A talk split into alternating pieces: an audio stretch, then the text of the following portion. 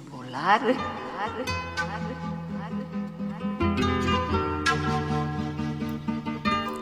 Hello, everyone. This is Ari in the Air. Welcome back to the podcast. Glad you're here. Today, got a real treat for you. Really long podcast, longest one yet.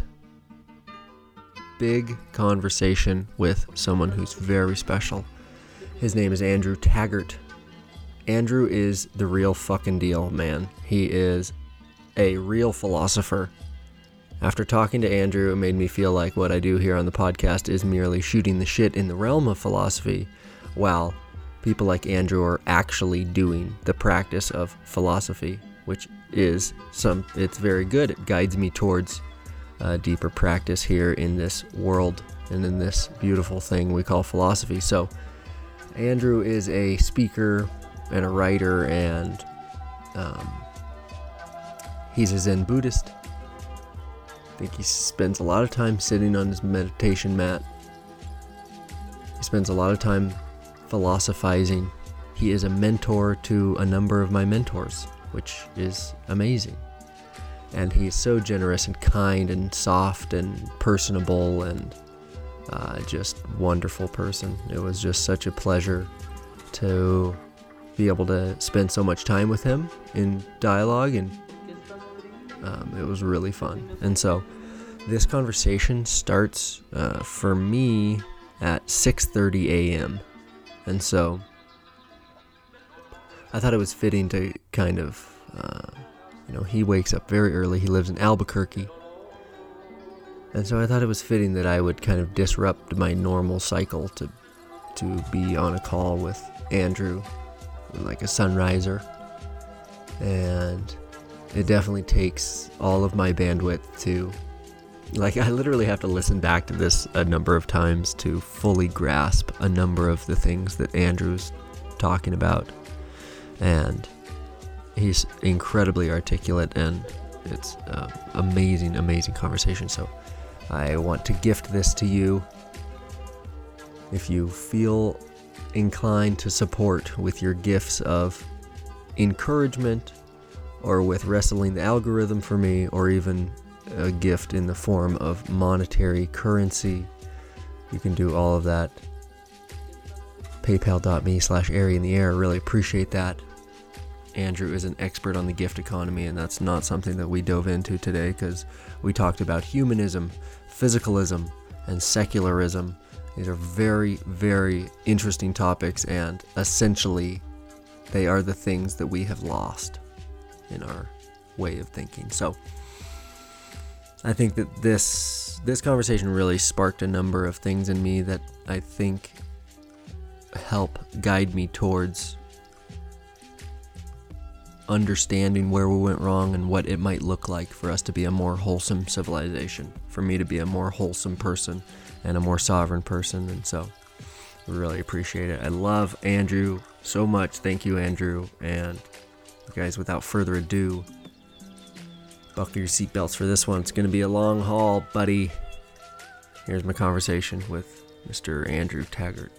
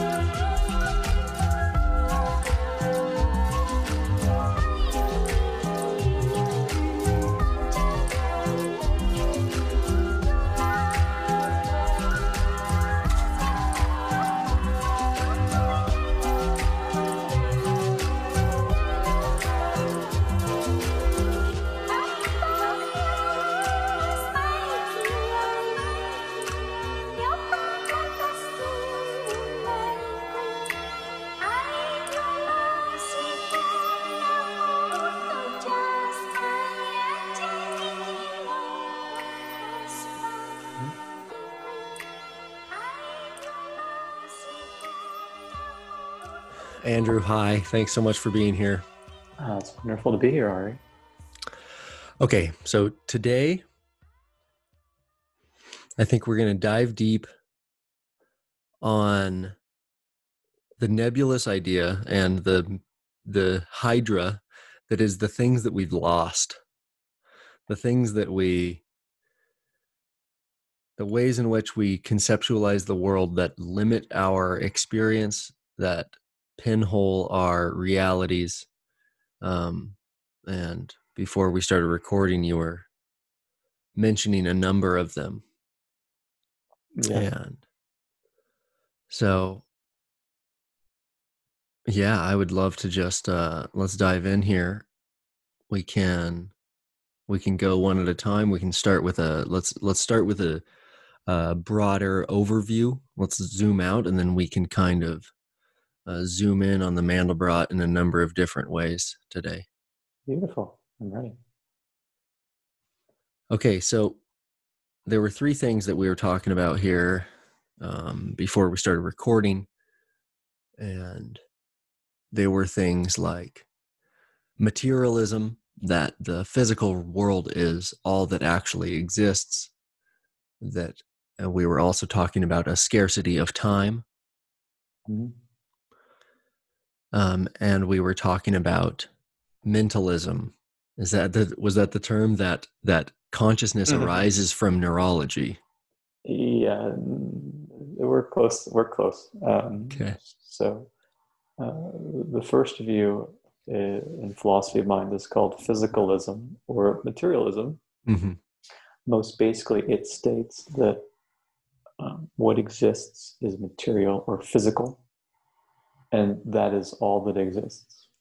This is a this is a um, position that I occupied for many years.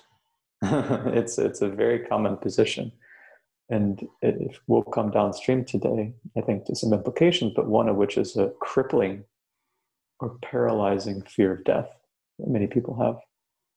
Yeah. Uh huh. So we'll see how that arises. I think it's it's it's it's not that hard to see. But so in philosophy of mind, the suggestion is that physical arrangements of the brain or various neural processes either A are identical with consciousness or B constitute or generate consciousness. I'm less interested in the view per se than I am in the implications on our lives of these views. So we can just bear in mind that when we start to think that uh, there's just matter, just matter and energy, there's, there's just neurological processes, and that's all there is to the story, we're on materialist grounds or on physicalist grounds. So that's that's the first one. The second one, I think, and they're all related actually in, in, very interesting ways, would be called humanism, which is the view according to which human beings are the measure of all things. And as you nicely put it, we need to think about what was lost in order to make humanism possible. Uh, for certain theorists, such as the late Ramon Panikkar, what was lost was an idea of the cosmos, which was a well ordered, beautiful structure in which human beings found themselves, let's say up until the end of the medieval period. Right? So most most cultures have had some cosmology as well as a cosmogony. Uh, that is a, a, a, a, world in which they fit, or a life world in which they fit, as well as a story of how it came into being. But the, the key part here is that a cosmos is that which is suitable for human life, that in which we find ourselves. What was also uh, forgotten or lost was any idea of divinity. And you can start to hear perturbations of the loss of divinity, at least by the end of the 19th century. Uh, so the consequence is that we're left with humanism, which more or less holds that what I care about is what other people think and feel about me. I care about fundamental human concerns, human projects. You can see how this makes possible entrepreneurship, startups, social impact theories, and so forth. it makes possible Instagram, LinkedIn, Twitter, and other social social media platforms. Because what we care about is what other people think about us. It's a, it's an unfolding, insular, self-enclosed human drama. Mm-hmm. That's the second. That's the second thing we spoke about. And the third one was secularism. And I think the easiest way to define secularism would be to say that the only reality that exists is a temporal reality. Think of Ecclesiastes. The, the, the author there is very concerned with the fact that everything comes and goes, everything continues to come and go. So, in, under secular conditions, there's no room for anything but the temporal world, and therefore, any notions of transcendence or an afterlife or mm. incarnation or rebirth, just to state the obvious position. And in that, in I just want to clarify temporal as is it's like it's temporary or time bound. Time bound. Yes, time bound. Exactly. It is subject to clock time, subject to chronos. Uh huh. Chronos. Got it. So our conversation today will last about an hour. That, that the presupposition is that a conversation is time bound. Mm-hmm. We, we might say, if we were not being secular, that the greatest things in life are not time bound. They appear to be eternal and perhaps are eternal. But that is precisely what's ruled out by secularism that might be nothing more than illusion or so-called flow state but it's not actually seen at the metaphysical level as, as something that is real. Yeah. So put these together and you have a, a, you have a very nice description of at least a good set of aspects of the modern world namely that everything is physical or material that the the drama that's unfolding is a human drama, be it more narcissistically understood or more collectively narcissistically understood. And it all unfolds in time and is therefore subject to the ravages of time. Mm. Consequently, we can start to, to see how people talk about how life is limited and one has to live it up in some fashion or other. They will talk about how, what they can do on behalf of other human beings. And, and so climate change has been very scary for people because they worry about the end of Homo sapiens, not uh-huh. necessarily the end of the biosphere or the end of the cosmos. And I think most of all, what you begin to see is that this is a, this is an extraordinarily strong set of the conditions which is going to give rise to existential anxiety when it comes to the death of the body because it appears to be also the death of or the end of consciousness. So, hmm. Yeah. So,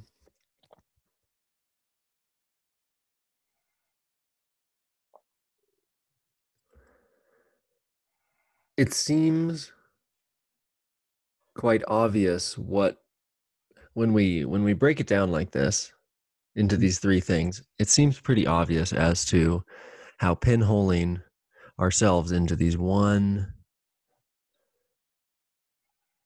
into these like um, these are cul-de-sacs these are cognitive cul-de-sacs it seems mm-hmm. that limit our stories of ourselves and i think the state of the world that we are talking about is a state in which the stories are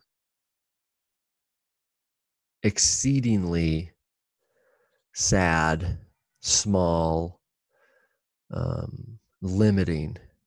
Mm-hmm. There's also certain, there's like, I can also see the parts of us that we need these things. Like, like as a professional action sports athlete like the physicalism like the like the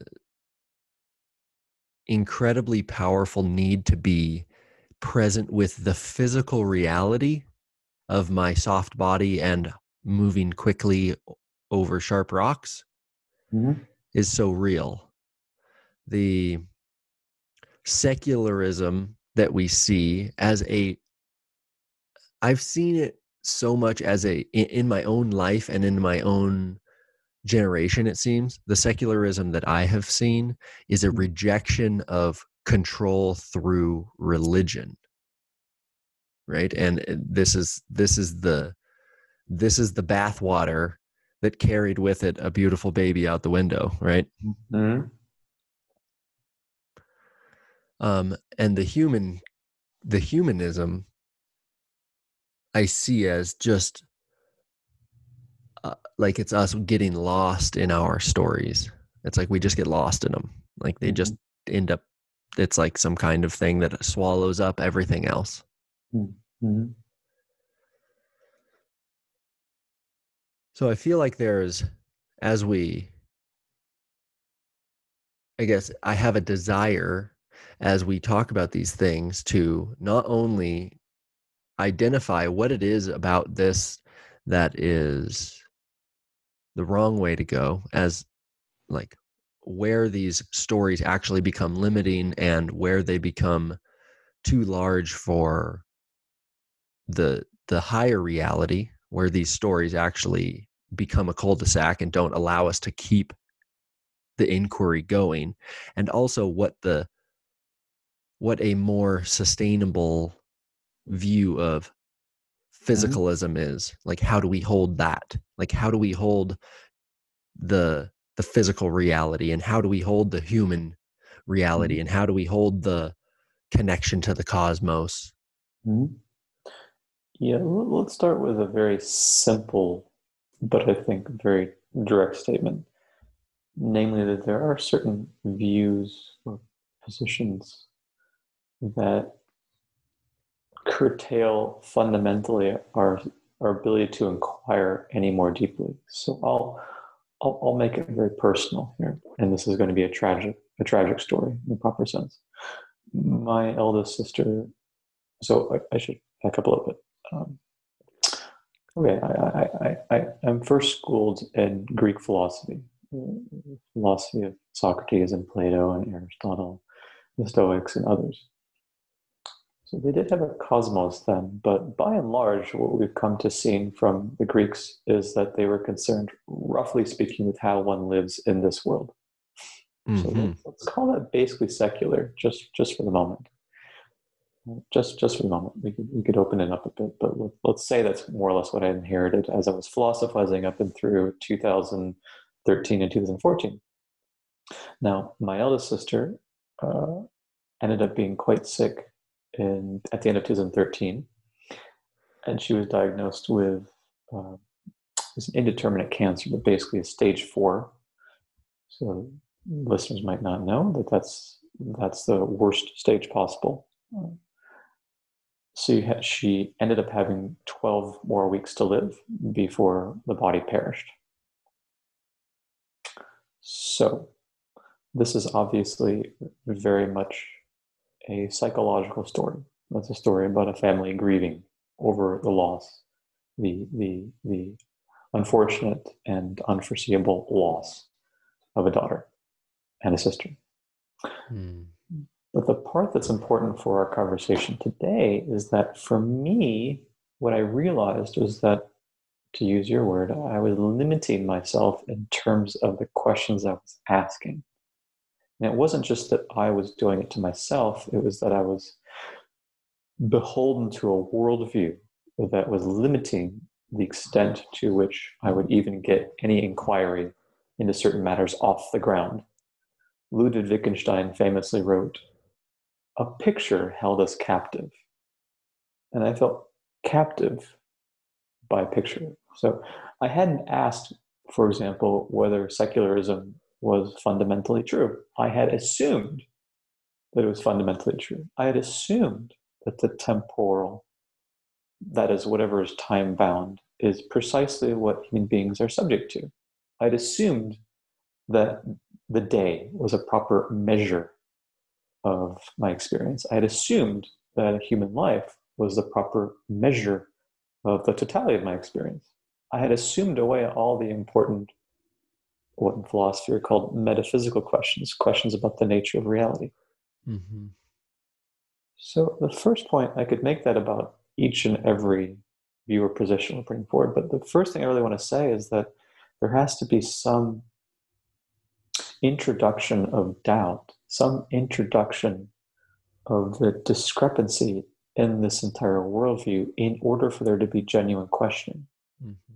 What I what I've discovered about people living today is that, if I may put this a little bit too uh, strongly, we lack depth overall because we lack the ability to question, in many ways, the frames and the worldview that we are involved in. Yeah, if I were to piggyback that, I would almost say that we lack depth because we lack doubt. Yes, exactly. Perfect. Yes, and, and by doubt here, I'm I'm I'm referring to what Zen would call great doubt. It's not just the doubt. I, I wonder whether the sandwich will be tasty, or I wonder whether I wonder whether this paragliding uh, experience will be lovely.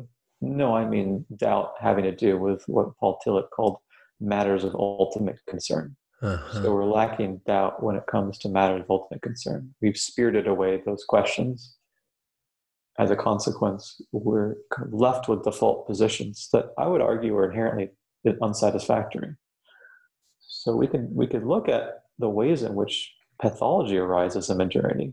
We could look at various forms of depression and feelings of being overwhelmed and forms of anxiety, just as a litmus test to see how well we're doing. If we were to give ourselves a scorecard, the answer, you know, the, the, the result would be that uh, we're not doing very well. Mm-hmm. So there need to be various ways of providing, as you, as you nicely put it, right? The the the the, the, the, sense of doubt, and the sense of mm-hmm. doubt is what opens us up to the possibility of inquiring in the first place.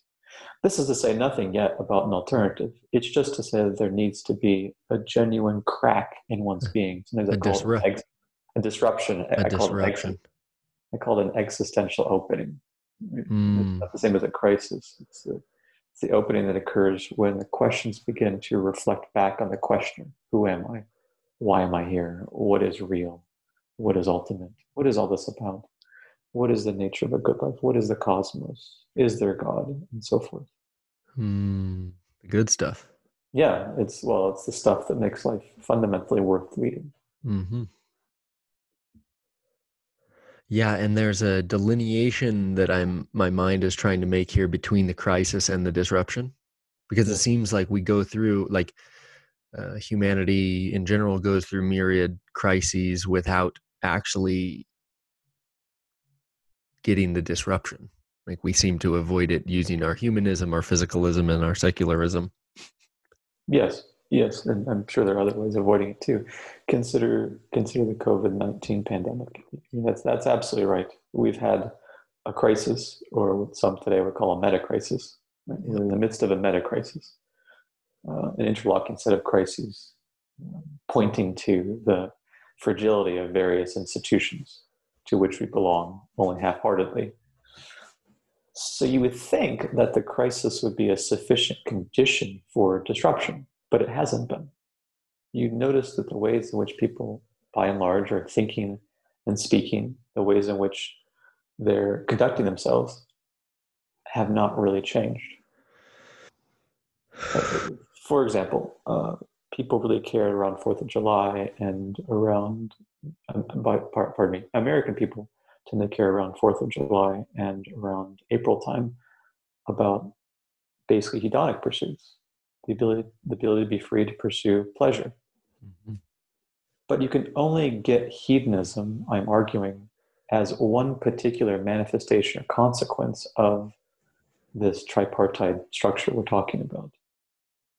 I care about hedonism because life is life is finite, mm-hmm. and because there's nothing higher to live for.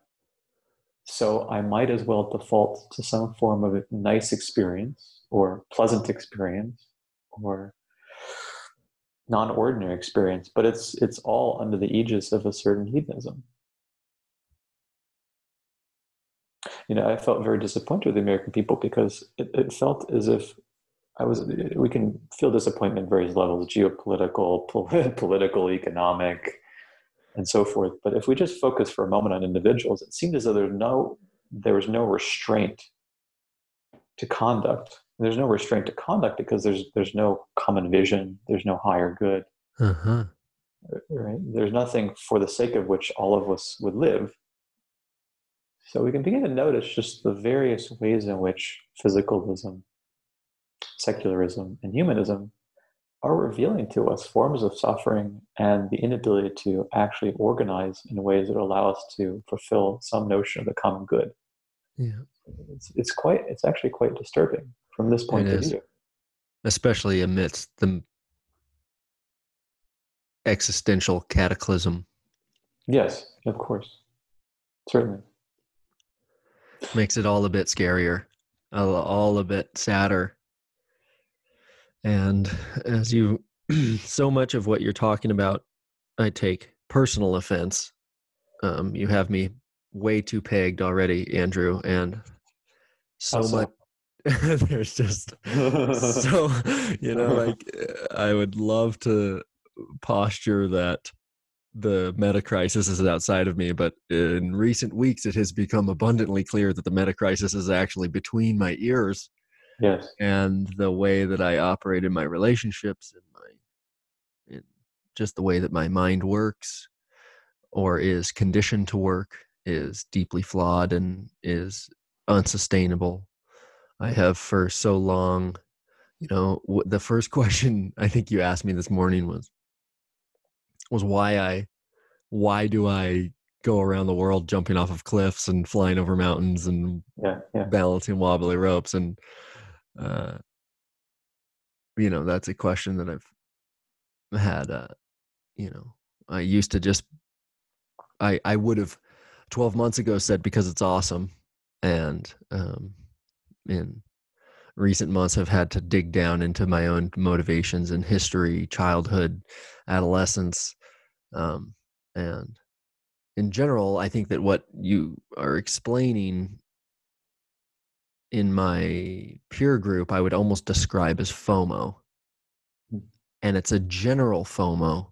Mm. It's a general it's a general fear of missing out and you know, yesterday one of my good friends asked me why it is that we're afraid of death, mm-hmm. which is just a huge freaking question and mm-hmm. and I think that in you know, eh, from a pretty broad and rough explanation, like I kind of told him FOMO. Like everything that we know is here in existence and we don't want to miss out on that. So we don't want to die. Yeah. Well, and we, I can only say we, we have to remind ourselves that we, we continue to presume that the death of the physical body entails the end of conscious life. Yeah, and so you have to you have to presume that in order to amp uh, amp up fear of death. Yeah, I agree. I agree, and I, I guess the question I would ask you is: Is that inherent? And I, I feel like that's inherent in all of our stories. Like we don't like. I would guess that you have spent thousands of hours to come to some kind of realization that is anything other than your physical experience being the most powerful, salient, yeah. real thing mm-hmm. in life, you know? Exactly. Certainly. So there, I think oh, I grew up in a sports family as well. My, my sister's a head basketball coach at a WNBA basketball team. That's so awesome. I'm, so I'm, awesome. you said, yes. So I'm, I'm, I'm, I'm kind of familiar with maybe not extreme sports, but I'm certainly familiar with sports culture broadly. And uh, I think there are two reasons why you and your friend are talking about this. But the, the first is what we default to, and I call it secular spirituality. So secular spirituality holds that you begin to realize, you and your friends begin to realize that ordinary life is insufficient. Or you, you don't want to just get a job and have children and live in a nice house somewhere. You might want that at some point, but that would be a kind of bourgeois story. Mm-hmm. So let's let's say that's not sufficient. You realize that that would be what we call flat and, and dull. Flatlanders. Yes, exactly. Yes, exactly. That's a Wilberian term. Flatlanders for sure. but there's no countenancing of the possibility of this. But any countenancing of the possibility there could be a, a form of genuine transcendence, I leave that undefined for now, is out of the picture at the at the outset. So you occupy a no man's land between, so to speak, the south territory of flatland and the north territory of transcendence. That Mhm. middle that middle land is what a lot of people are occupying today. Mhm. And I would say it usually defaults to experientialism. So experientialism would hold that what really counts is having non-ordinary, let's call them peak experiences. Yep. Yeah. That's something that Sam Harris has spoken about. So notice what's happening. It's just it's just an experience that's quasi transcendent, but does not leave the temporal world. And it comes and goes, right? So that's where you get rushes or highs or um, those those kinds of pinnacles. But it's it's it's transient in nature. So it gets so the process gets repeated over and over again Uh-huh. let's consider the I'll come to FOMO in a moment, but let's consider the, the marvelous case, since I'm a rock climber, of of um, oh, what's his name now? Oh, Alex Honnold, right? In, the, in, the, in, the, in the blockbuster hit uh, about free soloing. Mhm. Lis- listeners might not know that free soloing is a form of climbing that involves using no rope, and as Tommy Caldwell, one of his friends, puts it, put it. Um, if you succeed, it's like winning gold in the Olympics. If you fail, you die. so that's that's so that's very important. You're not using ropes. You're not close to the ground. Free soloing is quote the purest form of climbing. Yeah. Yeah. Okay. So at the at, after he free solos in Yosemite in a very beautiful way, he's immediately asked at the top because it's all been filmed. How was it? He says that was delightful. in classic Alex Honnold uh, understatement. But notice what he experienced. He experienced something that was like a peak experience. Mhm. And then when he's asked, What are you going to do the rest of the day? He says, Well, I'm probably going to hike down. I'm paraphrasing. I'm going to hike down to the side and then I'm going to go back and do fingerboard, which is a way of strengthening your fingers for climbing. That's, he had the experience. It came, it perished, and he knew nothing else. Yep. So that is what I'm calling experientialism. And it's a form of it's a sort of a, a form or genre of secular spirituality. You can Mm. see that it's just, and I'm not trying to say you, one can see that this is insufficient. Most religions, most mystical traditions have suggested that there is the possibility of abiding happiness or abiding peace, that which does not come and go, that which is not subject to the ravages of time. Zen, for example, suggests that there is uh, satori or kensho, which refers to enlightenment or liberation, and it holds that there is a fundamental different way, fundamentally different way of being in the world that is no longer subject to uh, dukkha or suffering. It's no longer, therefore, subject to what we're describing here: grasping, uh, clinging, uh, the the coming and going Yeah. of experiences. yeah. The, and the craving. the craving, yes, it's also called tanha, craving or clinging. Yeah. Uh-huh. So, so, so, that's- so that's the first point to make here. And the second point, apropos FOMO, is that there's only the fear of missing out. If it's the case that A, other people are doing the sorts of things that you wish you were doing, and B, once again, there is some opportunity cost in terms of time. Time is finite. It's it, it's it's obviously paired with experientialism. I fear that I'm missing out on having an experience, and during during the length of my finite time on Earth, when if I don't have this experience, it might not come back. It's a very strange, very strange thing indeed. It's so real, though. So real. I, I'm sure it's very real. It's it's what most people are. What we're just trying to do is flesh out at a slightly slightly or much higher order of thought Mhm. of what's actually happening today. So, so we should remember that, as Hegel said, philosophy is its time raised to conception. So philosophy begins at a certain it begins in the the place where it finds itself but then it, it climbs the ladder up a few rings or, or you know, and looks around and begins to try to understand what this world is about Yeah. because otherwise we get caught it's a bit like meditation in a sense but otherwise we get caught in the presumptions the presuppositions the default settings provided to us Mhm.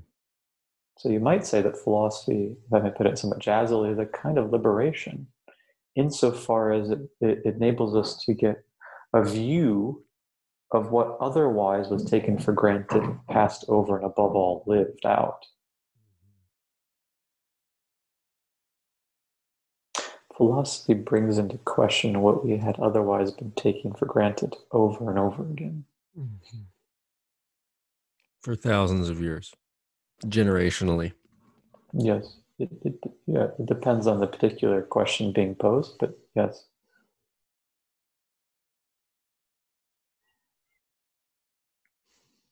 Not with a view to blowing up the whole thing, it should be said. Not with a view to, simply deconstructing the ed- edifice, but with a view to actually discovering the truth on mm-hmm. the on the on the understanding that discovering the truth of things actually gives rise to a kind of peace or, or goodness. When you understand the truth of yourself, you understand you have some kind of insight about yourself. To make it very simple, you notice that there's an epiphenomenon of goodness. You you, you start to feel peacefulness. You start to feel release. So uh, what's beautiful about philosophy is it's not contrary to popular opinion what destroys and destroys and blows up. It's rather what seeks to understand at the most basic possible level, with that understanding actually bringing about a kind of peace Mm-hmm. or happiness or whatever word you wish to put in there. It's not peaceful to, to live if you think that this is necessarily, indubitably, the only world and time in which to live. That is a that is a that is a prison cell. Mm-hmm. That's the rat race. That's the maze. Yes, yes. We haven't even gotten into the what, what you can think of this as a little bit like parameters of a game. Just just and start to see the, three things I talked about before, Mm-hmm. and see how you can start to press out different games, different Mhm. micro games. Rat race. So you could look at the business world. So some conversation partners have told me that life is a competition. As such, the point is to be a winner, not a loser. Mm-hmm. That's well, it's not strictly speaking true, but someone can actually live his or her life that way. Absolutely. It's it's bizarre because there's no notion of absolute winning. It's only winning relative to the defeat of other opponents. Mm-hmm. Again, the the, the you you can only get that view off the ground if, for example, you think that humanism is necessarily true. Right? You're competing against other human beings. Mm-hmm. And you presume that that's the most important thing.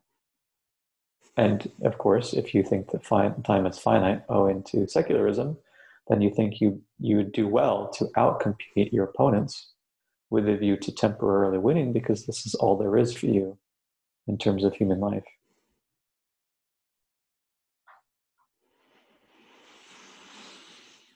Yeah, and as you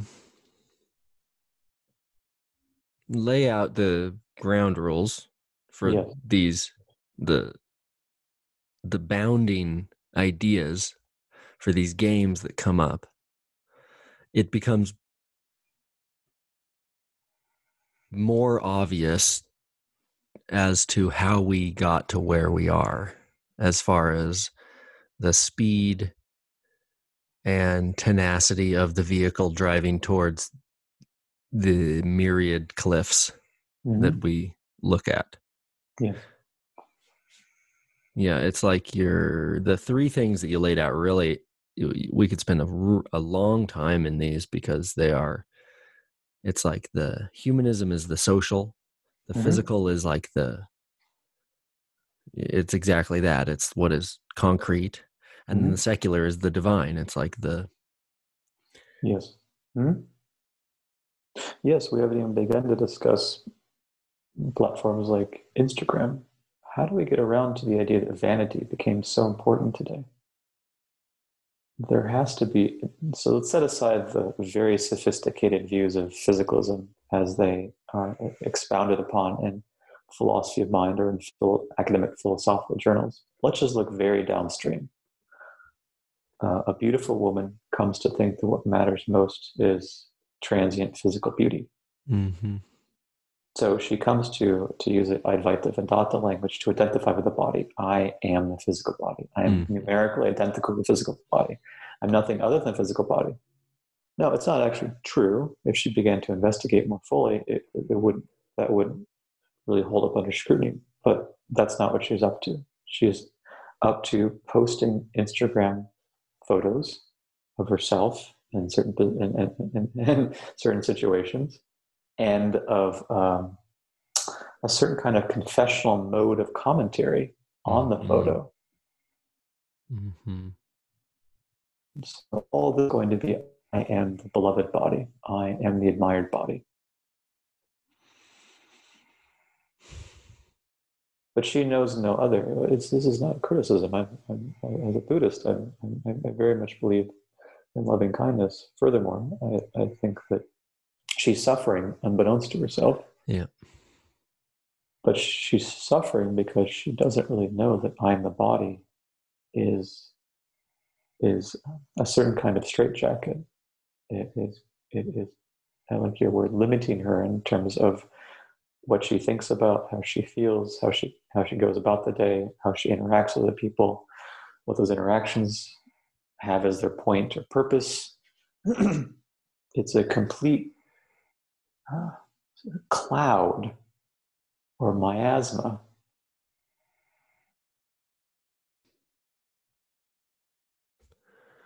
I too tried my best to understand these social phenomenon Mhm. through the lens of the suffering that they actually cause. These are mental cul-de-sacs that lead us pacing around like paranoid people who pace around. Mhm.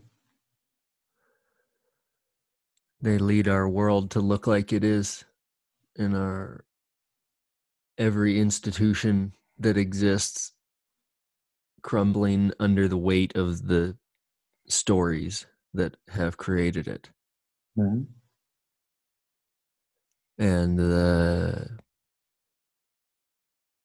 beautiful woman who is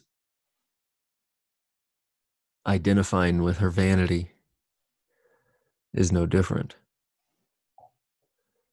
That is something that, as you put it, is transient because Mhm. she will see in her old age that that was something that she didn't want to identify with because as she becomes old and wrinkly, she doesn't want to identify with old and wrinkly.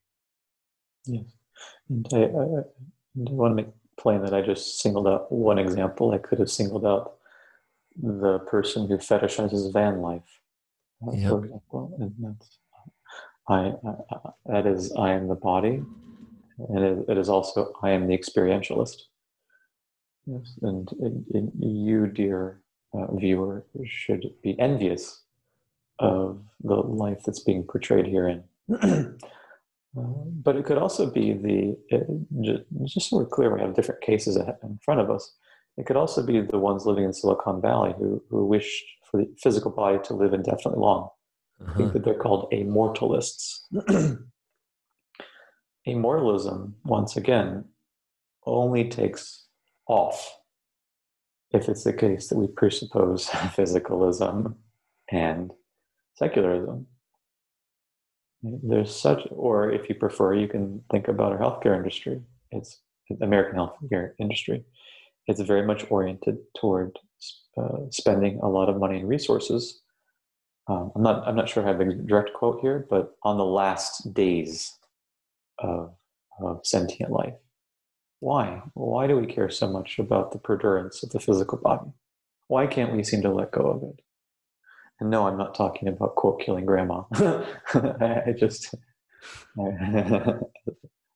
I, I, don't want grandma to be killed, but uh, I do wonder why we can't seem to let go of the physical body. Why are there no rituals surrounding death anymore? Mm. very few. You see what I mean? These are these are very pernicious views. They're very insidious views. They sink very deeply into our beings, such that we come to take them for granted. Mm-hmm. And they come to appear as if they must be true. Mm-hmm. I mean, most if, if, a secular humanist were speaking right now or a scientific materialist, he think what I'm saying is kind of crazy. I haven't even put forward any alternative views yet. Mm-hmm. All I'm beginning to suggest is something very clear, namely that look downstream, stop looking upstream, look downstream and see what culture is like. Mm-hmm.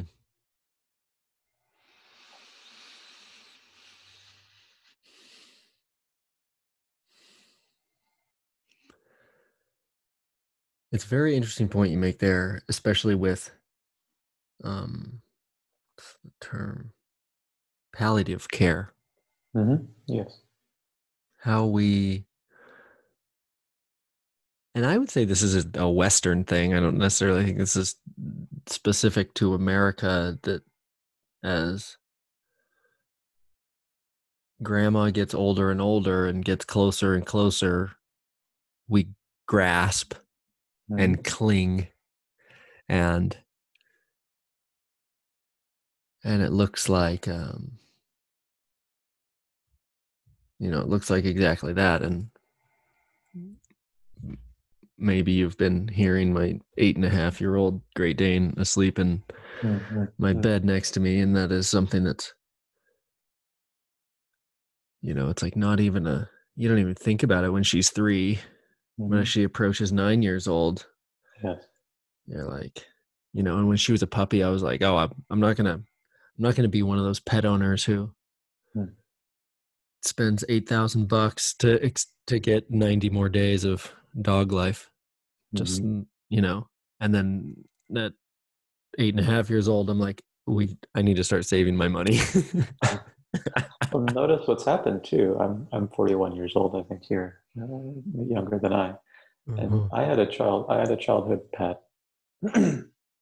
so we should try to remember what it was like, or or for those who are if those are a bit older, they should try to remember what it's like. For those who are younger, they should try to imagine what it was like to have pets. Mm-hmm. Uh, sometime before, we didn't have the panoply of veterinary services that are now a la carte and available. But again, we should ask ourselves how did those services become available? I don't mean from a technical point of view, I mean from a cultural point of view. Mm-hmm. And, and why are we having such a hard time letting go of other sentient beings in our lives? Why are we willing to spend so much money? I'm not suggesting, I'm being agnostic here. I'm not saying that we should or should not spend mm-hmm. money on our, on, on, our, on our pets. Um, I'm sure there's a good case to be made for loving and caring for other sentient beings in the way we would human beings. Yeah.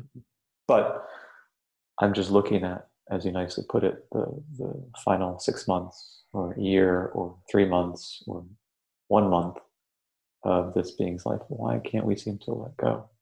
That is another, it's a question of metaphysics, once again. You presuppose that when your dog perishes, that will be the end of it. I'll give you another example, just so that we're clear. Uh, uh, uh, a man I speak with in Argentina uh, has a, a, father who I presume is in his 60s or so, and his mother is a very healthy woman. She's in, uh, she's 97 years old. Recently, she broke two hips um, just before COVID hit in Argentina. Uh, and it just turns out that she's still healing very well. And I heard that the father was relieved and he'd been very worried about her. Well, understandably so, from one point of view. We, we, we ought to care about people in our lives. There is room for love.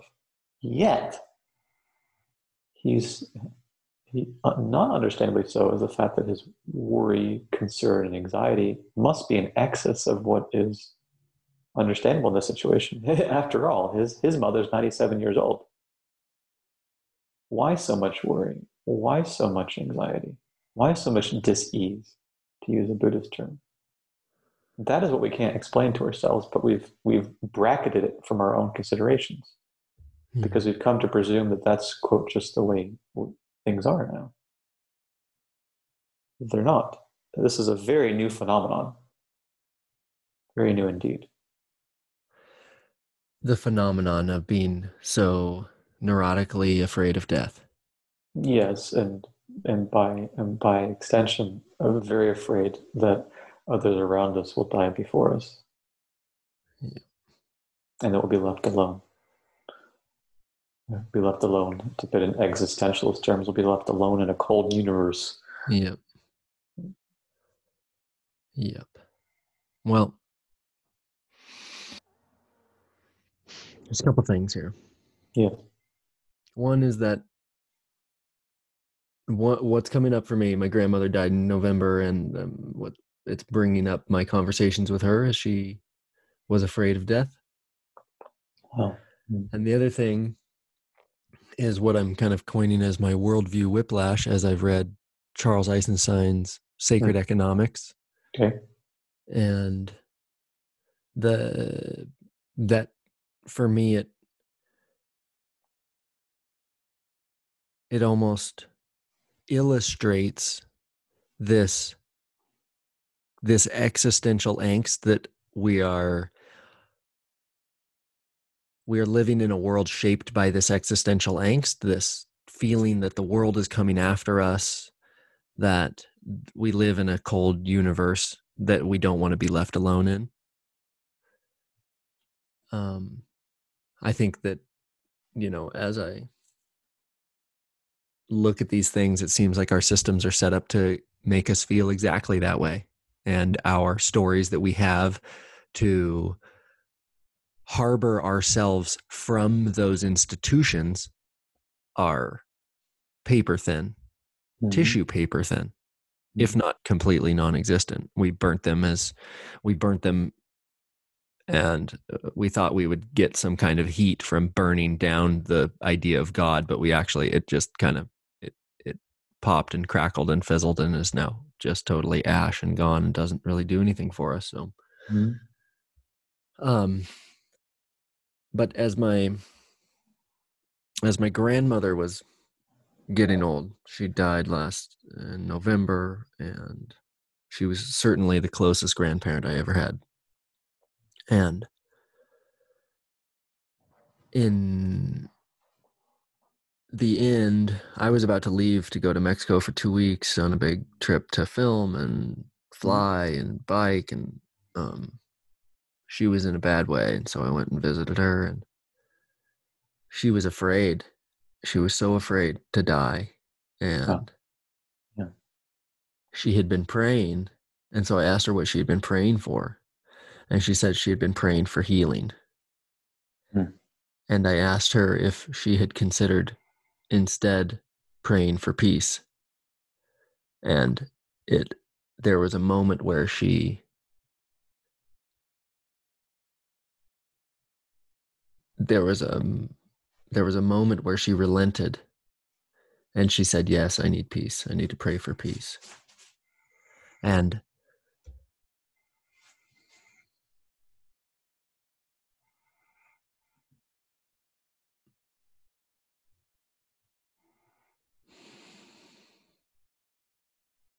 i guess that's like that's another way to put this giant inquiry is like why don't we have peace why are we so so far from peace Mhm.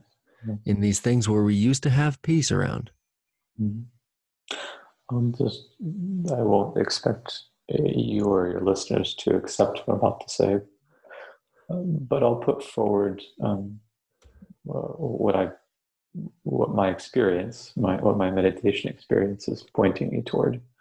This would be called a non-dual picture, non-dual view. It's what's shared by a number of Eastern traditions, such as various forms of Buddhism and Advaita Vedanta. It's some would say it's also shared by the mystical branches of Western religions, such as Christian mysticism, Kabbalah, Mm-hmm. Sufism, and so on. So, rather than make it very theoretical. Let's instead just imagine that there is a single reality. I'm borrowing this metaphor from the thinker Bernardo Kastrup, is a single membrane. So everything that is is a single membrane. Just, Now, everything, everything you could possibly think of, conceive of, imagine, so on if we want, we can call that consciousness with capital C or universal consciousness. But if that sounds a little bit too woo for some of your listeners, then you can just drop that language. It's, you can just call it capital R reality. Reality is a membrane. So far, so good. A remembering? Oh, reality is a membrane. Membrane. Ah, membrane. Slightly different. Uh-huh. but remembering will be involved, perhaps. So okay, just, a membrane. A, a, membrane. Yes, that's right. Mm-hmm. Exactly. Now let's let's imagine that for reasons we don't know that membrane is disposed to vibrate in various and sundry ways. And let's say that it vibrates in all these different ways with the result that certain parts of it are a bit like pleats or folds, or they're called protrusions uh-huh. Parts of the parts of the single cloth start to um, bunch up in certain ways. Mm-hmm. Now, obviously, that that particular shape, or or what Buddhists would call form, is itself nothing but the membrane. But we could imagine that all over this infinitely large membrane, we're starting to get different kinds of pleats and folds and bends and torsions and so forth. Well, these would be what we'd ordinarily call trees and rocks in the universe, depending on the kind of thing that's happening, but most especially, let's say, for our purposes, human beings. So, human being is just a particular uh, pleat, if you will, or fold, or pinch in this universal membrane. And then we'd have to talk about what happens. What happens is that we come to forget that we ourselves are identical with this single reality. And we come to think that and believe and feel that we are separate selves or, or, or self enclosed egos. From the point of view of the ego, it comes to seem as if everything else is separate from me and other than me trees and rocks and houses and rooms and portraits and books and everything else. So far, so good? Yeah. Yeah.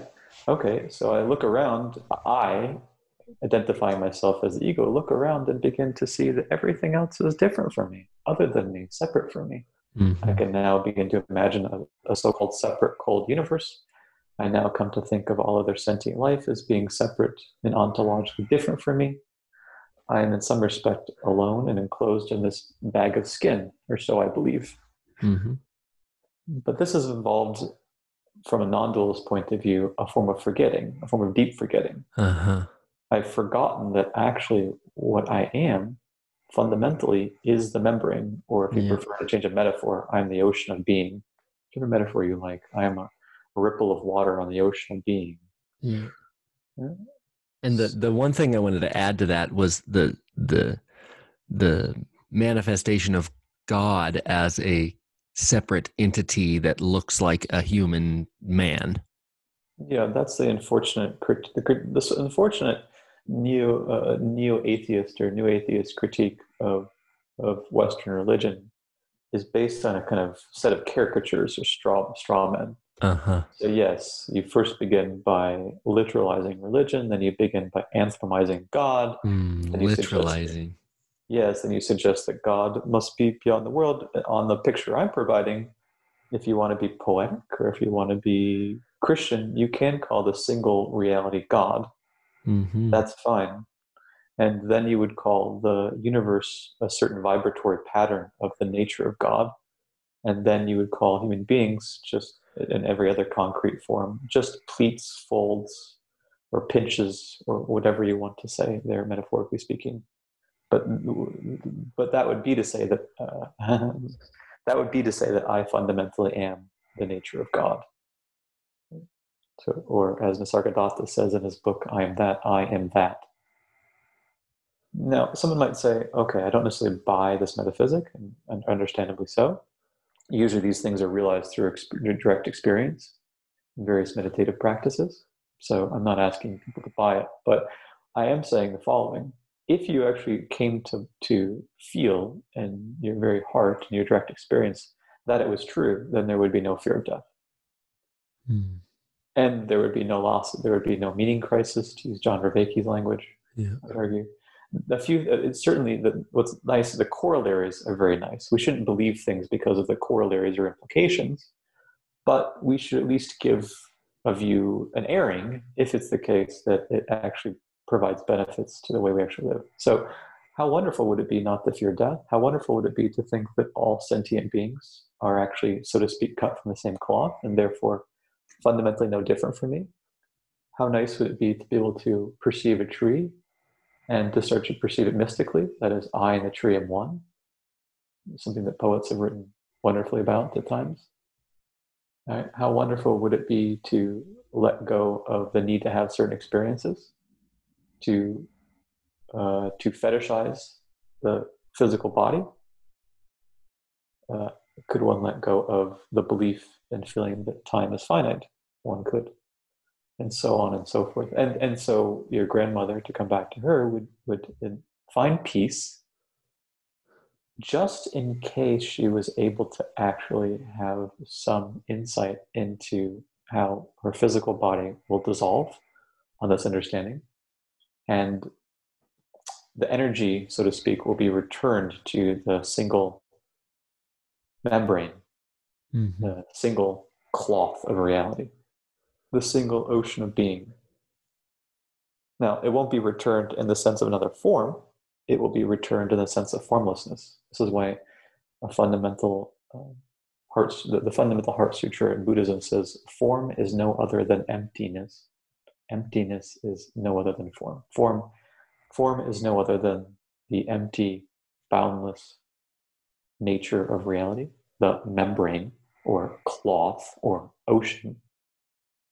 And the ocean or cloth or membrane is no other than its manifestation in various transient temporal forms. Mm.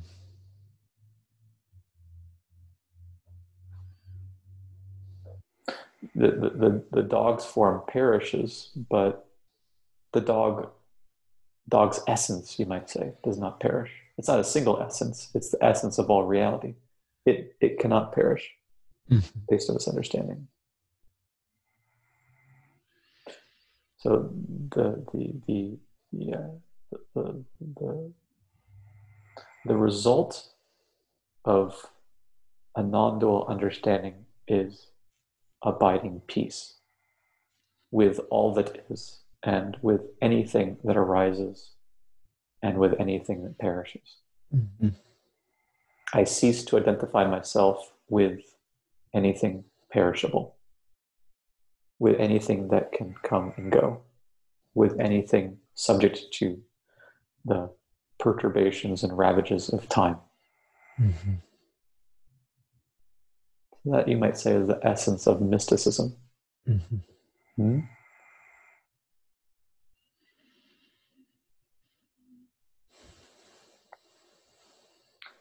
And you can see how far apart what I just discussed or described is from our present modern world picture.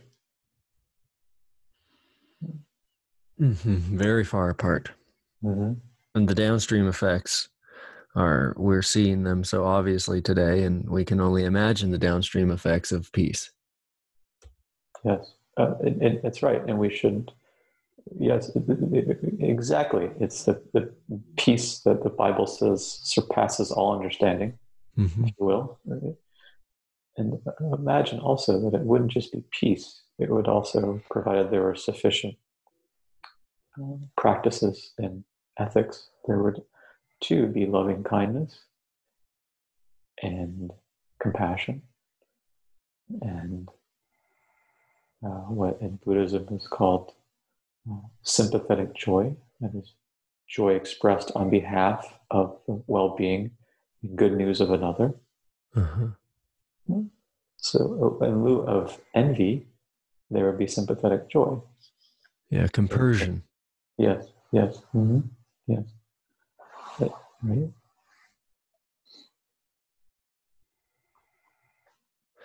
This is an interesting point because um, my experience with Black Lives Matter, my experience with the social unrest was quite problematic for me. Mm-hmm. I felt guilt that I didn't want to go along with it. I felt like guilt was the main motivating emotion in the movement that you should be guilty. You should feel sympathy and guilt. And that should motivate your opinion. And I just there was this there's this Mother Teresa quote that I hmm. You know that she was asked to go to an anti-war rally and she declined and she says if you make a peace rally I'll go to that. Um and I you know in the world that we see right now we we are facing myriad plights. There's so much suffering. There's so many things that we're doing that are unsustainable. The car is careening off of the edge, mm, you know, and one wheel goes over the edge on any given day, and we can see that the wheel is off of the edge, and you know, mm-hmm. somehow we're still skidding along this path. But the call for peace hasn't come. We're still in this humanistic, physical, secular solving. Yeah. It's like a the problem solution paradigm that we're just yeah. stuck in. And yeah. I there's something that's missing there. There's something like I just it's something like my even my body just doesn't respond to this idea of problem solution, especially politically, especially politically. Yes. It reminds me of two different, uh, two, two different but related things. One, while I don't know John Vervaeke very much, I know that you spoke with him on your podcast, and I think at one point you, you famously says, "I want to rob the culture." You steal the culture. Steal the culture. Right? See, I, I, don't know. Yeah, steal the culture. I got the quote wrong. it's close. and, and in, in conversation with Guy Sengstock, with whom I've spoken a few, few times, he says something like, I don't want uh, a, a, political revolution, I want a spiritual revolution. And that's not a direct quote, something close to what he may have said. So I think we need an axial revolution. So that refers to Karl Jaspers' um, famous thesis about the axial age. We need a second axial axial yeah. age. Mm-hmm. This is the this is the real revolution that Vervaeke lays out on the podcast episode here. The the difference between the French Revolution being a political revolution, a social revolution, and the axial revolution being a spiritual, a complete reconsidering of our being, a complete reconsidering of our place in the cosmos. Perfect. Yeah, I, I couldn't have said it better. I'm very sympathetic to that view. Hence, the reason I began by talking about metaphysics of all things. Yeah. Mm-hmm. Metaphysics, metaphysics in relationship with Instagram, for yeah. example. um, so that's the first remark. Yes, I, I, agree that we need a spiritual revolution before we need a, ontologically speaking and logically speaking before we have a political revolution. Yeah. So the, the, the second remark actually brings me to someone that I listened to some years ago. His name is Michael Hardt, and he's a what we consider a post-Marxist. He, with along with with uh, Antonio Negri, wrote books that, that, went back when I was in graduate school were quite popular. One was called Empire, and I went to a talk given off the cuff, and I think the talk was called "Love as a Political Concept." Mm-hmm. You wouldn't expect that necessarily uh, from someone in certain Marxist camps. And, and bear in mind that Black Lives Matter will obviously have some some Marxist leanings you wouldn't expect that. You would expect class struggle, or in this case, race struggle. Mm-hmm. Right? You would you would expect the proposition that from the Communist Manifesto that all history hitherto is the history of class struggle. The perpetuator, the, the, the oppressors and the oppressed. That's almost a direct quote from the from, from the Communist Manifesto. Yeah. That's what you would expect, right? So we've we've and and so you would you would start to feel based on that particular conception or picture what Nietzsche called ressentiment, the sense that resentment is certainly one of the driving forces. And ressentiment is that that's what's the translation of that resentment of the world? Nietzsche's could yes, it would be resentment, but Nietzsche's point in the genealogy of morals, where he, he uses this French term, is that there is a class of people that resents what the class in power has. Uh-huh. As a consequence, what it does is fascinating in that it's involved in a transvaluation of values. So before, this would take a while to describe, before, uh, what is aristocratic is good. What is noble is good, according to the aristocratic ethos. What the what he calls a slave revolt of morality does is it fundamentally steals and swaps values, yes. such that the um, the impoverished among us are the best. The uh-huh. lowest lowest among us are the best. Uh-huh. The meek the meek and humble, they shall inherit the earth. It's a complete, you know, we can agree or disagree with it. These, the moment we just analyze it and see that, wow, it's true that what seems to be the worst is the best, what seems to be the best is the worst. Mm. So what seems to be the worst is to be a victim, but actually, according to a particular worldview, that's the best. Yeah. To be the most yes. victimized is to be in the most morally superior position. So, yes. Yes. So contrast love as a political concept with resentment and guilt that operates yes. in some of these political contexts. Yes. I've heard people tell me that there there were a number of I guess we call them white people today, white people apologizing to their black friends. And that was a, a kind of a very strange ritual, a form of confession during the early days of the protest after the death, the untimely unfortunate and terrible death of, of George Floyd. This is, you know, from the point of view that I'm taking uh, a, a, fundamental change in our spiritual understanding of ourselves and the world would necessitate that peace and love and loving kindness would be animating forces. Mm-hmm. They're not. They're not at present. No, they're not. The animating forces right now, as you put it, resentment, mm-hmm. rage, anger, guilt, shame. These are really, really, really low, really scary mm-hmm. animating forces. I can, I, in the beginning, I was plagued with guilt, but as I came to see even just my somatic response, that was mm-hmm. like, no, do not align yourself with rage. Do not align yourself with anger hatred, resentment. No, can't do it, can't do it, can't do it. Yes. There. Remember what Jesus says. He, he, he gives all these paradoxes. His teaching is very paradoxical. He says, if, if someone strikes your left cheek, turn and give him the right one. Right? Turn mm-hmm. the other cheek. I, am not a biblical scholar, so I'm going to just interpret it in a very uh, jazzy improvisational way. I think what Jesus is saying is don't let it's a ahimsa don't let violence beget violence yeah and you're in either either in your heart or in your actions and and furthermore this is the part that's really quite improvisational if if it is time to act then act in a way that is that is not out of violence whatsoever so act improvisationally act in a way that is not based on the same principle yes that was From awkward the, before. Exactly. Yeah. Exactly. This is so beautiful. I want to I just want to take a moment to have some political commentary based on this notion. I think that right now, all right, I guess it's a couple things.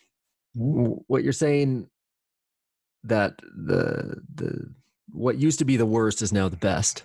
There mm-hmm. this desire right now in our current worldview where we have the one percenters, we have this lizard elite, and which that myth represents something that is deeply true and is deeply problematic but essentially what is being called for right now is that we out those people and that the the underclass swaps into power into um, elitism it's basically like hey no we actually instead of saying we want to equalize we actually just want to flip the power structure on its head and we actually want the low to actually become the people who have the power instead of uh, analyzing power dynamics for what they are.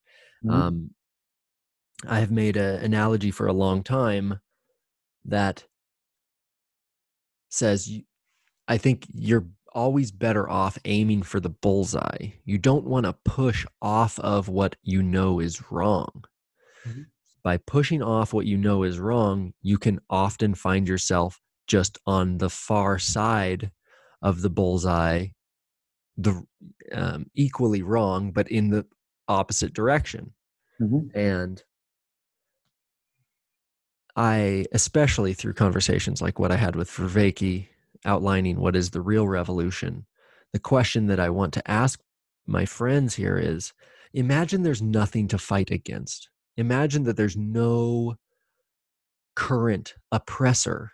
Imagine that there's no problems in the world. Imagine that all you have to do is think, speak, feel, act, embody what is good and right, then what does that look like?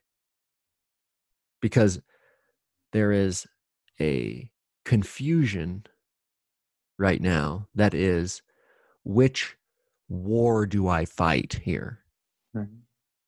And from the landscape that we have created, the amount of different wars that you could take up arm, arms against is just absolutely infinitesimal. It is it or it is infinite. There are so many different wars that you could fight in right now. Whether they're race, class, political, gender, um, there are so many oppressors there are so many victims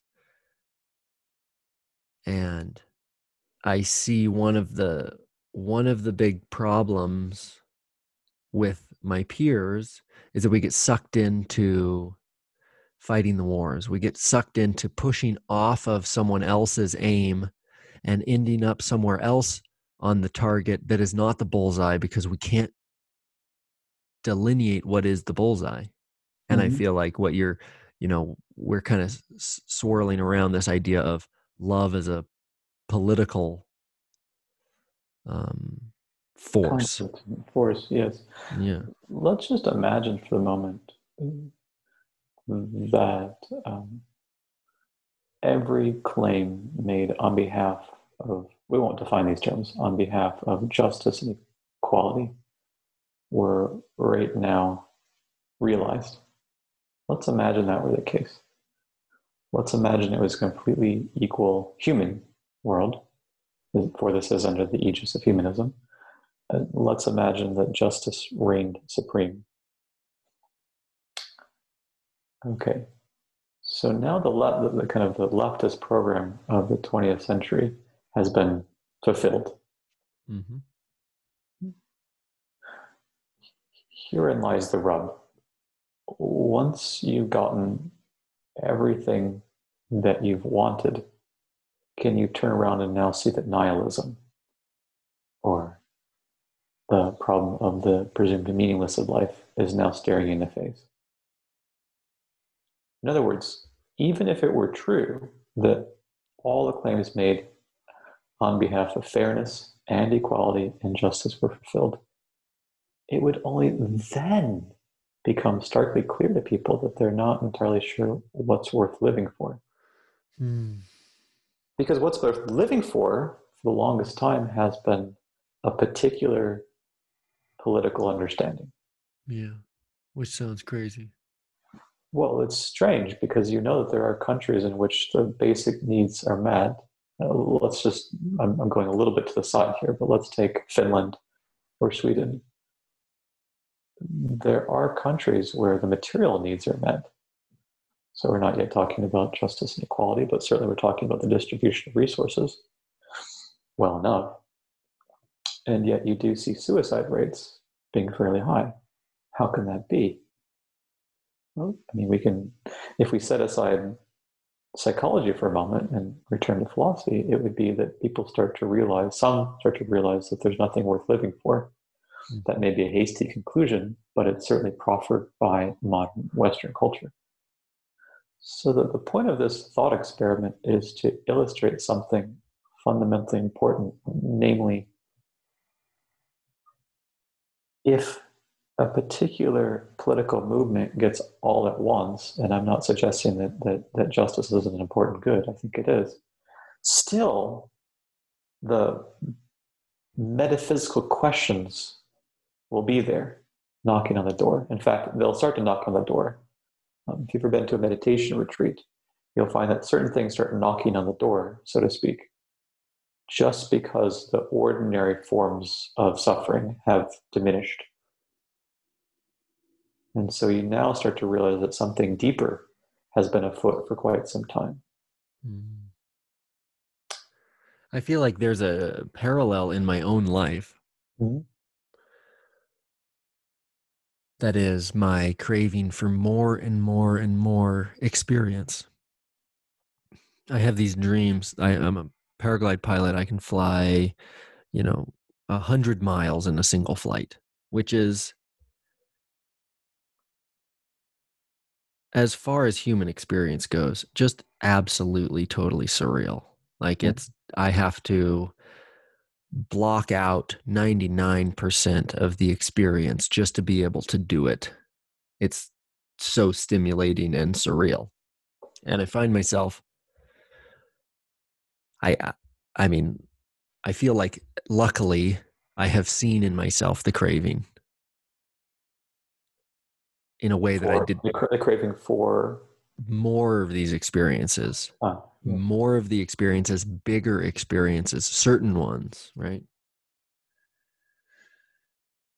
The parallel that I see is that the current leftist paradigm essentially gives meaning to their life through these different wars that they can fight for social justice that Mm-hmm. is the meaning. And then the moment that Andrew snaps his fingers and says, all of those problems are solved, then all those people then walk around having to face the reality that they were deriving meaning from that and now they have to find something else to derive meaning from. And inevitably a large portion of those will end up failing to do so and killing themselves right? Yesterday on the podcast i had a long conversation with a good friend of mine who's a base jumper and we mm-hmm. talked extensively about suicide.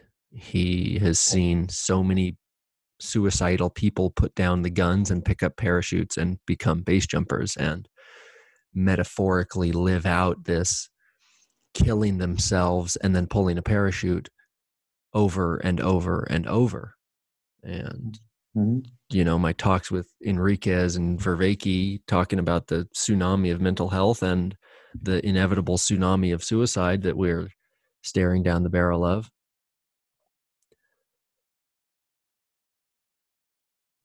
Yes, I mean we it's think of um, Camus I like to misquote. I get it close, but like, I'm, a, I'm good at misquoting. I'm an excellent misquoter. Great.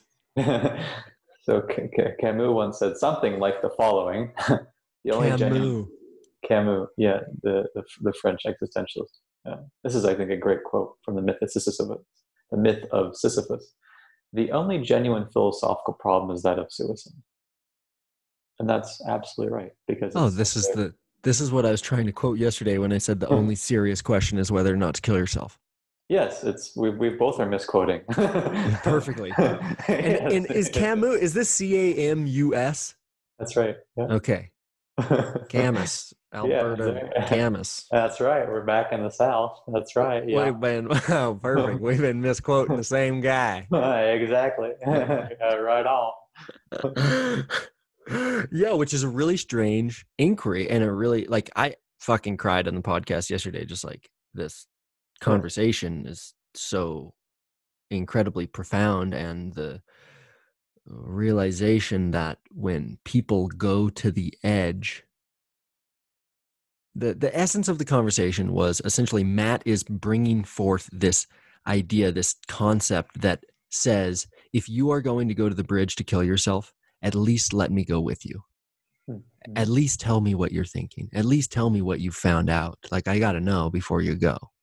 Instead of please don't do it please don't do it please don't do it don't die don't die don't die. Of course.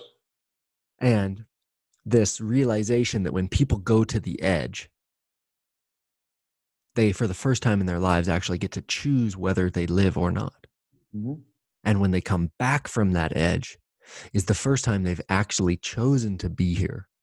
Because we don't get to choose that. Exist we we we are enslaved by existence before we make that decision in a way. Exactly. So the seriousness of the question of whether or not to kill yourself and how absolutely blocked that is from our collective awareness Mhm. like we repress that dark thought so so so far we Mm. repress that dark thought so so so far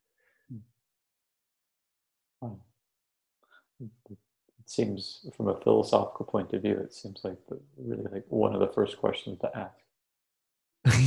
and it's not because one necess- one shouldn't beg the question. One should ask it completely in earnest.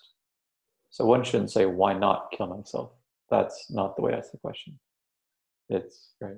You ask it agnostically. What is it about life that's worth living for? And if there isn't anything about life worth living for, then perhaps I can consider suicide. But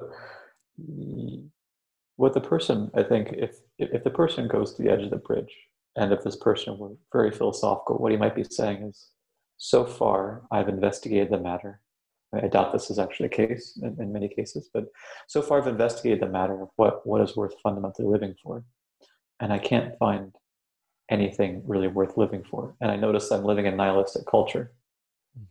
And all the answers proffered in my culture, such as um, experience more pleasure, um, have a bourgeois conception of privatized love, uh, have, have pleasure through friendships, uh, accrue experiences, or mass experiences, and so forth. None of these are doing it for me. I can see through them. Mm-hmm. I can see that none of them are actually ultimately satisfactory. This is a beautiful realization because it's the beginning of what I tend to call seeking.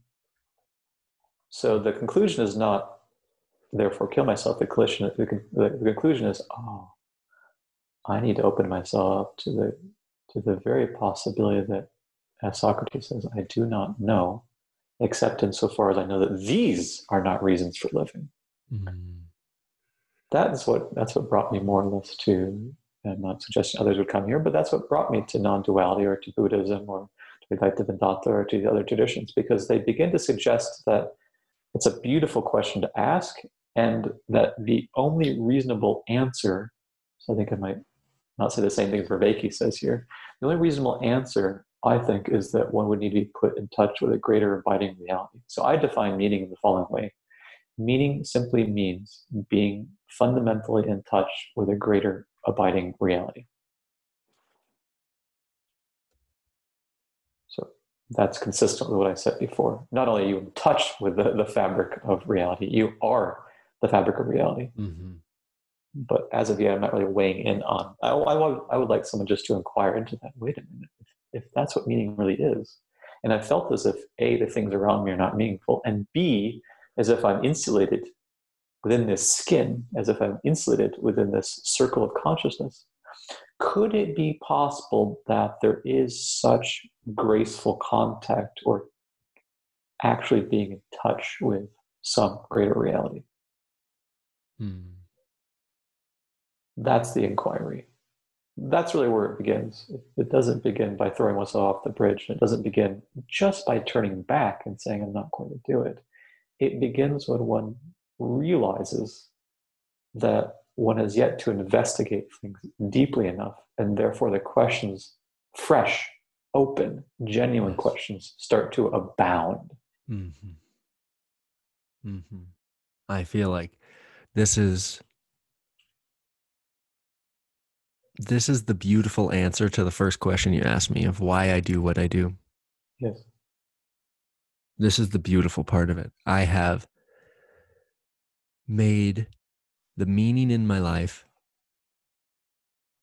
through these kinds of experiences. Like, on one hand, I call them experiences, but there's also like the meaningful part of it is the inquiry that comes from it. The, the, it's like experiencing the void. It's like touching it. It's about, it's like the things that I don't know, the things I can't control, and the experience with reality. Mhm. It's like, Yes, uh, there's there's a reason why one could be very charitable and say there's a reason. I almost wrote an article many years ago on free soloing and highball athletes, and I was hoping that I would. I kind of had a, hypothesis, and it wasn't really confirmed because too many of them were thrill seeking. But my hypothesis is that it actually is a ritual whose point and purpose is is, is uh, actually transcendence of the physical form temporary transcendence of the Mm. physical form. mm, That there's something that it's like, something that it's like to be more ensconced in the in, in, in what I've been calling loosely reality. yes. So this is why uh, there are a number of these. What happens though is there's an attribution error. We, and I don't want to ruin your life here, but the attribution error is to think that I need to do paragliding or free soloing or whatever because it is precisely the best or only vehicle Yeah. for bringing me in, into contact with a greater reality. Of that's course. The, yeah, that's the mistake. Then the vehicle starts to become fetishized Yes. rather than la- the actual opening into the greater reality. Yeah, and this was disrupted in my life last year in August when someone at my local paragliding site uh, died, and I was the first responder and spent an hour giving CPR to what was a body. Mhm. And then four weeks later, on a paragliding trip, my best friend crashed into the top of a mountain. I carried him down on my back for four and a half hours. Hmm. And this was the disruptive pair of events that really brought into question this the difference between meaning making and thrill seeking, the difference between mm-hmm. meaning with these things and just meaning in general. Like, was eh, are these the only vehicles, right? I've m my mm-hmm. entire life has been doing what are some of the world's most dangerous activities, and um, Yes, and it's how old are you now? 31. Okay, well, it'd be wise to consider these questions now because otherwise, if you're around in 10 or 15 years and you can no longer paraglide in the same way or at the same level or whatever, you will find yourself in the midst of a genuine existential crisis. Of course, of Yeah, course. I mean, this is what happens with a number of professional athletes after they've concluded playing. Yeah, a number of them go to surrogate activities that are not sufficiently interesting. Yeah, They might start businesses or become entrepreneurs. Yeah. These are unfortunate because they've missed the opening. They've missed the existential opening. But Yeah. my my joke I'm trying not to miss it. I'm trying. Yeah, we might as well we might as well start now. Right. Yeah. I I like the joke that philosophy is I like one-liners when it comes to philosophy. Philosophy is what helps us to avoid disaster. Mm, contemplate matters now and you don't have to deal with the disaster otherwise would be your fate 10 15 years hence yeah, no kidding. No kidding. The other thing that you said that sparked a thought in my mind was the notion that free soloing is a means to transcend. Mhm. and I have free soloed um, multi pitch rock climbs as well as free soloed a number of high lines. Mhm. And when I think about paragliding in the mountains, that it is very much a free solo activity as well. The Mhm. um, and there is a element of thrill seeking and i can also I think that the rock climbing and the highlining, I don't think I ever transcended anything past the thrill seeking, Hmm. the novelty, the fear, the Hmm. such visceral experience as to, you know, there's this one climb that I've done a number of times free solo and it's like it's a crack. It's like a five eight crack, and you just like you're in the crack, and then there's this one move that it becomes like five nine or a little bit more if you stay in the crack, but it's still like a five seven if you just step out on the face. Mhm. There's like these little golf ball holds, Mhm. but it just puts you out in the void. Mhm. And the thrill of that is just undeniable. It's just Mhm. undeniable, incredible experience. And, but there is this transcendence that I've felt in paragliding that I lose my, I don't know, I, I lose most everything about my identity and it is so enrapturing to take what is an invisible medium like the way that the earth's atmosphere breathes vertically and horizontally Right. and to try to map my own understanding and experience and observation predictions onto that Yes, it's completely a Taoist understanding. That would be a proper sense of what resonance is. Resonance is the is, is getting in flow with the vibratory patterns of being. yes Yeah. So, I mean, you, this is why I think there's actually good experiential evidence for something like non duality. Let's suppose you think that I am the body or I am the, the finite mind. And if you ask yourself, what is the body in your own direct experience, it would be physical sensations. So you don't have to go on a 10 day Vipassana retreat to uh-huh. realize that. So your actual experience right now, if you if you drew your attention to the so-called physical body, is is just of physical sensations lighting up here and there, right? Pops, sizzles, crackles, and so forth. Okay, so the physical body actually can be reducible to physical sensations. Next, what is the mind? Well, the mind is reducible to thoughts and feelings. mhm. There is no such thing as a container of the mind or an experience. There's just the arising and passing away of thought and the arising and passing away of feeling and so on. Well, we can ask ourselves one more question. Well, what, what more is there in our actual phenomenological experience? And that would be perception, visual, auditory, and so forth. Now, what happens? Transcendence is a very simple word to define here. It just means that the identification with I am the sensation, I am, I am the thought, I am the feeling, I am the perception dissolves, in this case temporarily, Mhm. such that there's just there's just flowing non-egoic, non-centered experiencing. So Taoists would say, and I love Taoism. Taoists would say there's just the flowing along with the way of things. There's just complete. That's what I was calling resonance. There's a complete resonance insofar as there's no resistance between what we ordinarily call the physical form and everything else. They're so in tune, so in stride, so in sync, so so vibrating the same frequency that there appears for a time to be no difference whatsoever. This is what we admire when we admire gliders. I'm referring to hawks and such, or buzzards. There's some we call that graceful. Gracefulness is just the amazing way in which it seems as if the bird dissolves in the, the current, the air currents, such that there's really no difference between the bird and the air currents. There's just flowing, floating movement.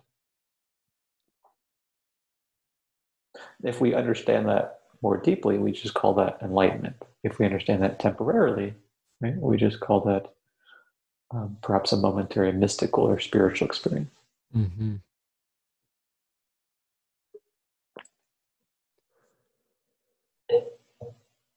Would you? What about a like a flow state experience? The reason I'm the reason I'm kind of in a minority here about flow states, I think it's misdescribed in physicalist terms. It's it, it presumes that there is uh, that the brain is identical with the mind, and that allegedly the flow state is occurring, quote unquote, inside the head. That's my objection. I think if you want to change the way you define flow state, then I would say a, a flow state is a temporary dissolution of the sense of a separate self. Uh-huh. Then I'm perfectly happy with that definition. Hmm. Remember, I'm obviously an ontologist or a metaphysician of sorts. I care about the nature of reality. And I don't think we're going to, to get beyond our own constitutive shortcomings with respect to our worldview until it's the case that we face up to, for example, physicalist assumptions. Yeah. This is where Sam Harris and I disagree. I don't think that meditation has to do with rewiring the brain or certain brain states, though I think brain states certainly be correlated with Uh, our phenomenological experience. I think rather we should be talking about the nature of reality and about how it's possible to lose ourselves, lose our sense of egoic selves within the flow of reality. So that's what was interesting to me about the story I never wrote. it was I was just trying to see whether or not certain things could become temporary but not necessary vehicles for what I'm describing here. Uh-huh. And you're right, thrill seeking isn't sufficient because it presupposes still that there is this finite body mind that's staking itself in a life and death situation. That's a little bit like Mortal Kombat. We're talking here about the, the gliding bird that completely loses its sense of differentiation between it and the air currents and the ether. Yeah. Emerson calls calls it a transparent eyeball. There are various poets who've spoken about these things very nicely. Hmm. Yeah, in paragliding, it's almost like you lose the sense. You lose the sense that you can do it, like that I can fly the glider in the right way, and you just. It's almost like uh, you start hoping that it's funny to say it. Yeah. It's almost like in in highlining. So like I've walked across some really really long high lines. Uh, last year we did a two kilometer long high line in Canada, and the whole time I'm basically trying to manage all of my expectations, my fear, my physical body, all of these things in hopes that I can do it mm-hmm. right? Because I know it's possible and I hope that I can do it. Yes. And that is a flow state that I can dissolve into where mm-hmm. the rhythm of my steps, the rhythm of my breath can, like, I can get lost in that. Mm-hmm. In paragliding, instead of thinking about I can do it, it almost becomes a hope that it is like that the air will just work. Like we say that it's working. Like that's mm-hmm. what that's the term that we use. Yeah it's working. Like you can launch now because it's working. Mm-hmm. and it's like you know it's like i'm just hoping that the thing that i can let myself become a part of is the thing that takes me over there perfect mm-hmm. yes Exactly. Tao Te Ching says uh, the Taoist sage creates without possessing and then forgets it. But maybe we could restate that a little bit. The the Tao there is creating, or creating happens. Let's make it really weird. Creating just happens. There's no one there to take credit for it, and there's no one there to remember or forget it, so to say something like that. Right? Mm. Nisargadatta says, uh, "Nothing happens to me; everything just happens." Uh-huh. So I'm trying to give you some quotes that right, things are just happening. Yes, there, there's not a center, there's an executive function that yes. seems to stand outside of it and says, "Do this, don't do that. Uh-huh. I must do this. I have to get there." Yeah, yeah. Paragliding, paragliding provides a particularly salient exercise in this because the things that we're talking about are invisible. Mhm. We cannot we cannot perceive them with our most used sensory organ, Mhm. Which brings you into a really I don't know, it's like a it's a it's a very humbling thing. Yes, exactly. It, it's beautifully put. That's precisely what would be part of moving us beyond our current modern metaphysical paradigm humility, reverence. And we don't even need to define these words, I'm, I'm just pointing at something. Right? The humility and reverence comes from the very deep intuition that whatever we call hang gliding rests upon everything we don't call hang gliding. Uh-huh. right? The, the, the, the entire movements of things seen and above all unseen are precisely what allow for the hang gliding to quote work in Yes. tandem with them. Yes. Mhm. Yes. That is a precisely not a humanist position. It's not the case that man is the measure of all things. It's that everything else is the measure of man. Mm.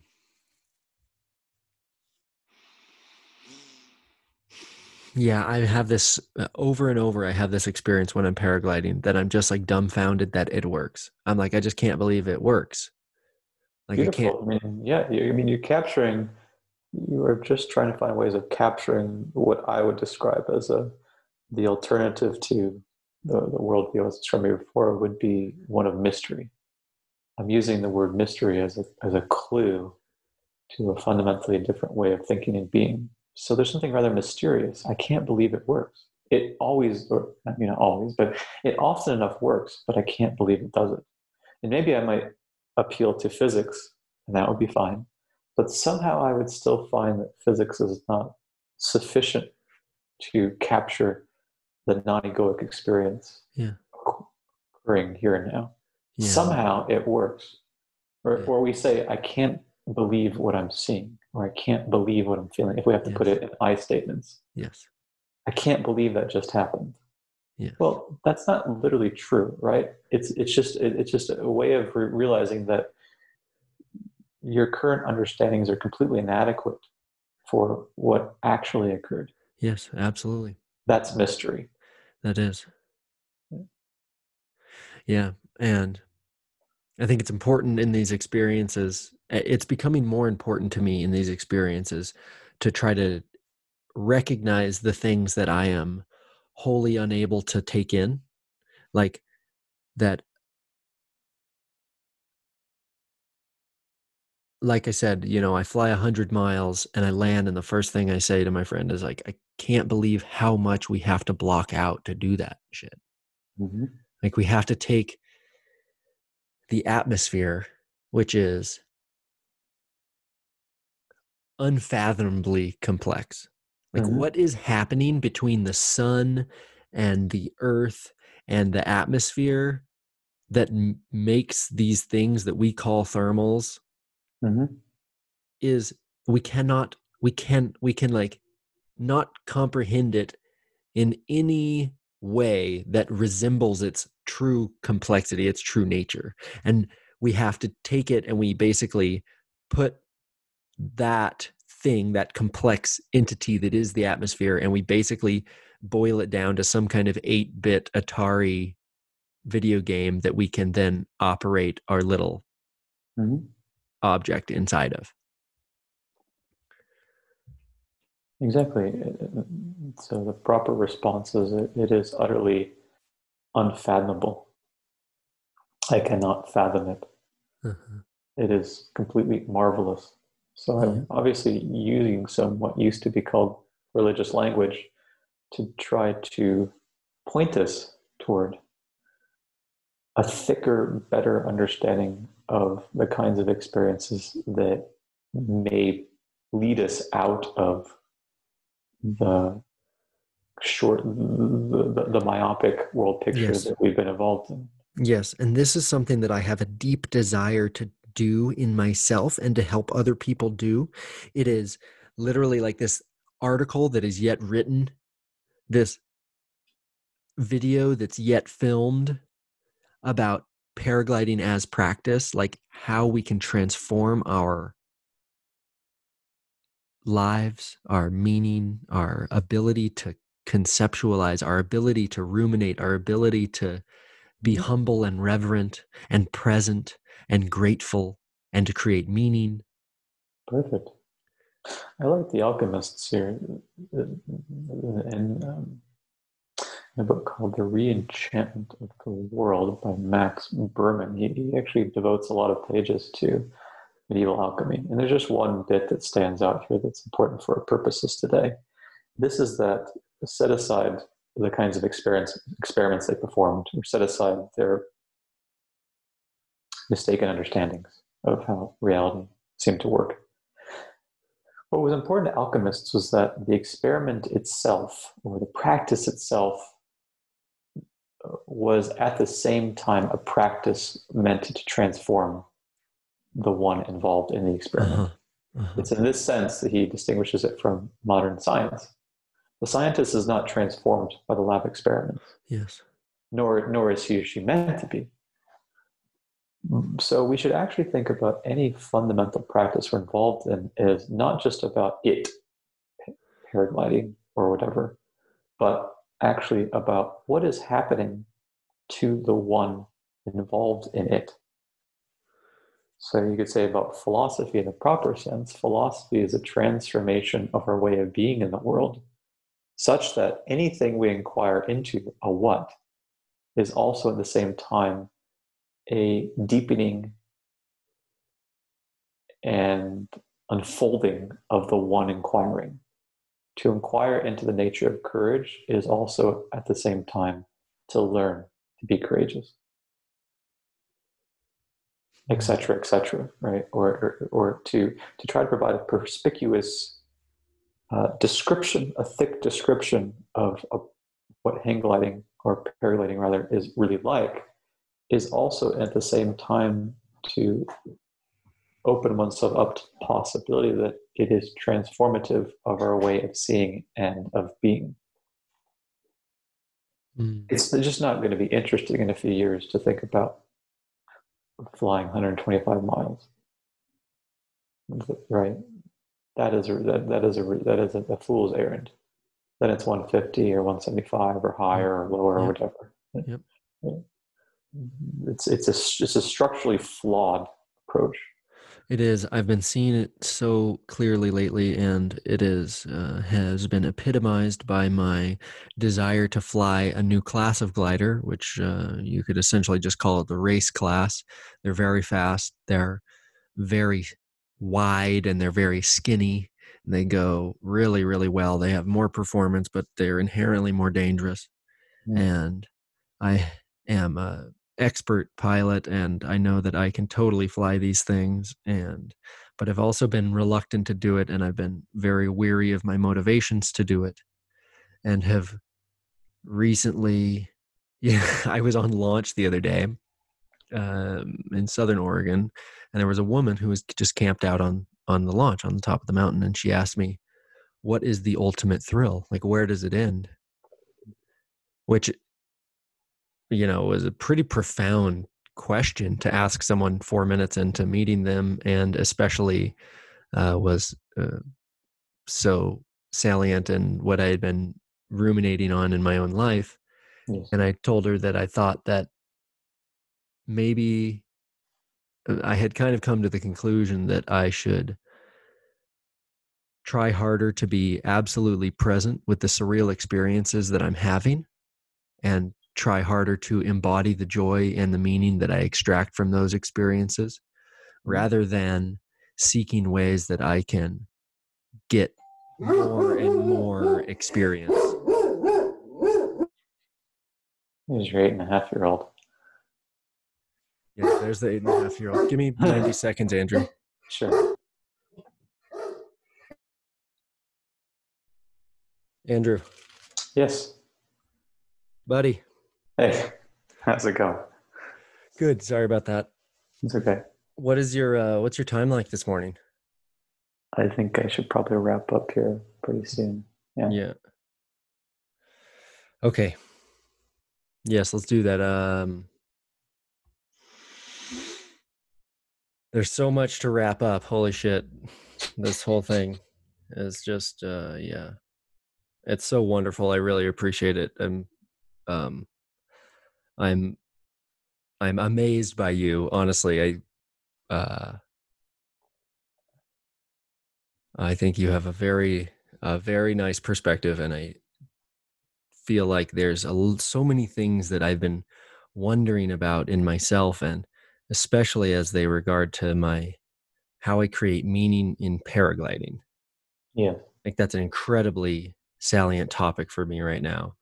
And I have a deep desire to help other people do it as well because myopically in this sport, I've helped a number of people learn. I've guided tours internationally as people, you know, want to start traveling with their paragliders. And there is this this angst. There is this FOMO. There is this feeling that I want more and I can't get it. And I'm frustrated with the sky and I'm frustrated with myself and I want a faster glider. That's all I need. I just need a faster glider. I just need a better glider. And I feel it in myself sometimes, but I'm also getting better at landing out. I'm getting better at soothing myself when I put on two puffy coats in July and I launch off a mountain. And eight minutes later, I'm at the landing and I wanted to be in the sky for eight hours.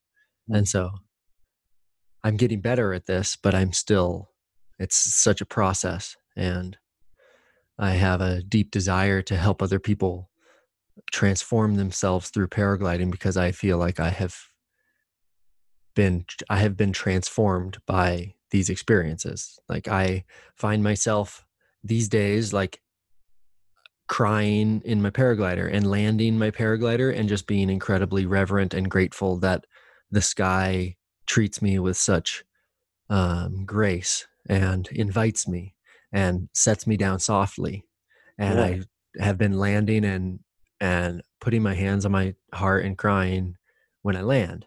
And it's like my the thing is changing but there's still a part of me that wants to have big flights you know? And so i'm trying to it's, it's you have all you need right there. There's the, the, lesson is that of discernment. Discern when there's the extraordinarily endless experience of hunger, mm-hmm. and you know what that's like. And when there is reverence and peace and openness and humility gratitude. And just taste taste the different phenomena. The first one tastes feverish uh-huh. and continues to be unsatisfactory while the second one feels full. Yeah. Right? There's a beautiful line i think it's from the bible thy cup runneth over. Yeah. It feels like that that's the difference. And you might say that growing up really does mark out the difference between the former and the latter. Yeah. So what we need is for individuals to grow up in this fashion, and we also need a culture to grow up. Yeah. The experience you're describing personally is the experience of a culture also hungering insatiably. What if it could actually learn peace gratitude, genuine humility, yeah. openness, and the like. Yes, the things that are so much more nourishing. The difference between a Skittle, eating Skittles that give you this spike, and something that's actually more sustainable. It's, yes, and it's not just that the, the former is not sustainable and the latter is, it's that the, the latter is inherently sustainable. It, the, the fundamental nature of love of all, for example, is itself sustainable. There is no outside or other. It has no lack, it is complete fullness. As such, there is just no sense in which it could be wanting or incomplete. So the, the really the key to meaning in life is to be with whatever it is that is fully complete. Hmm. It's The brain- something to contemplate, right? Yes. Because if you, if you if you actually contemplate the meaning of what I just said, it will take you far. It will take anyone who contemplates it very far. Yes. Yes. Yesterday, when I was talking to my friend, the same friend who asked, Why are we so afraid of death? I asked him what he thought the word wholesomeness means. Mhm. And I think you're right that just in that, there is so much to consider. Mm-hmm. And I think that one of the threads of this conversation is the liberation that comes from considering. Definitely, Uh, yes. It's earnest considering. Mm-hmm. Earnest Yeah. considering. Nisargadatta says, the great Indian sage Nisargadatta says, what you really need is earnestness. You need earnestness and the capacity to inquire. Put those together. You need to come to earnest considerateness or earnest inquiry. That will take one as far as one needs to go. In fact, that will take one, so to speak, home. which is a stark difference from the the model of physical objectivism that has mm, categorized like uh, science you know we have we the the earnestness is not always guaranteed in conjunction with the consideration with the inquiry and the Mhm. earnestness is so important there Yes. If, if, if anyone listening comes to feel in his or her own heart as if he or she's been living in exile, then there's every reason to earnestly consider what it would really mean to come home. We don't need to know what that means. We just need to open ourselves up to the inquiry.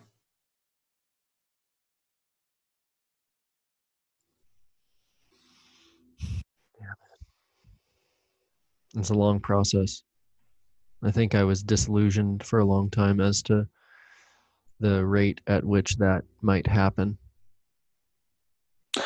I wouldn't take the question there. It appears as if this is what usually what I'll, when I say something like that, usually people will say it's hard, or it's difficult, or it's a long road.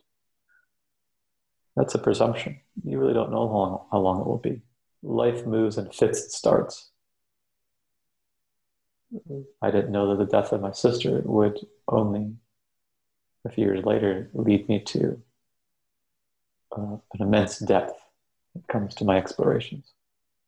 I would say that's pretty quick, but it seems to me that quick or slow or long road or short road only makes sense relative to a hungry desire to get somewhere.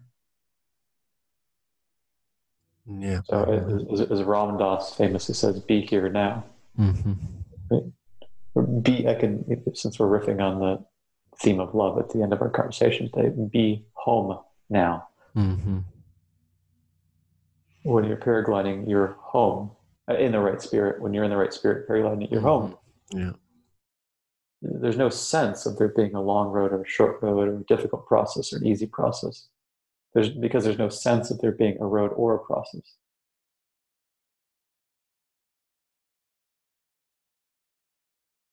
Zen Master Dogen says practice and enlightenment are one.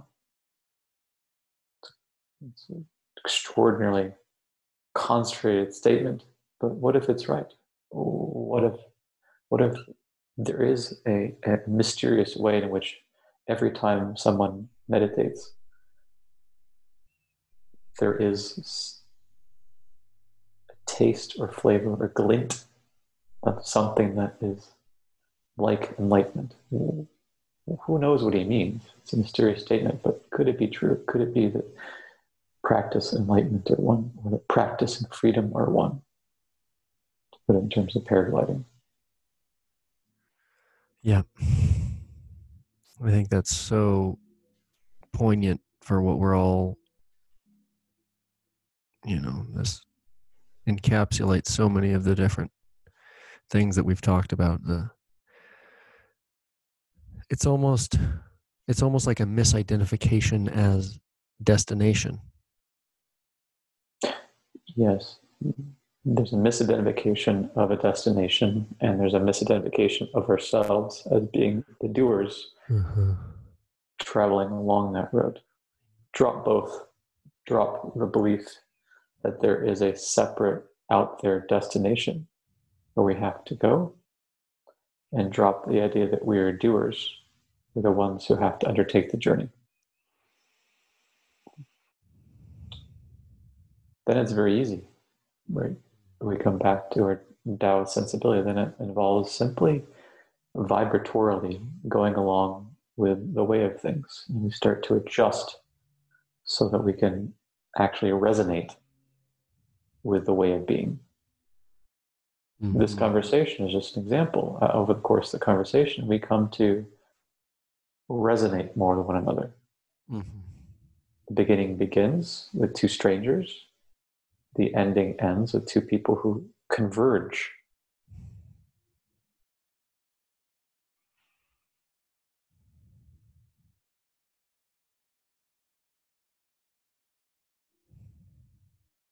Mm-hmm. Yes, I feel that.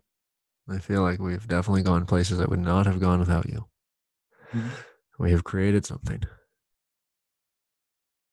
Yes, and vice versa. I went places that I would not have gone without you. There's something that's like to converse that goes beyond whatever it is that you could have done on your own and whatever it is that I could have done on my own. Mm-hmm. And I would call that once again mystery. There's no way in which we can point to it. We call it third, we can call it I thou, we can call it the relating, but all of that's added language for precisely what you said before. I somehow it happened.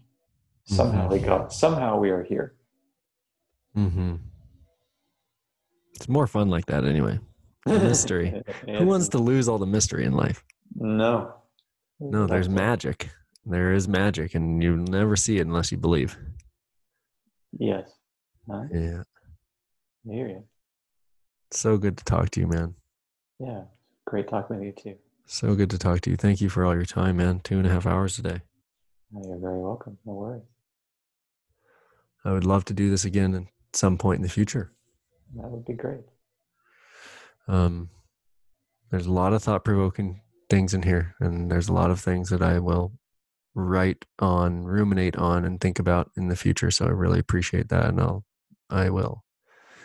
I am certain to think of you often here. I'm leaving in two days to go on a week long paragliding trip with my friends in the mountains, and well, there's a, something I've been working on that I've titled the paragliding prayer.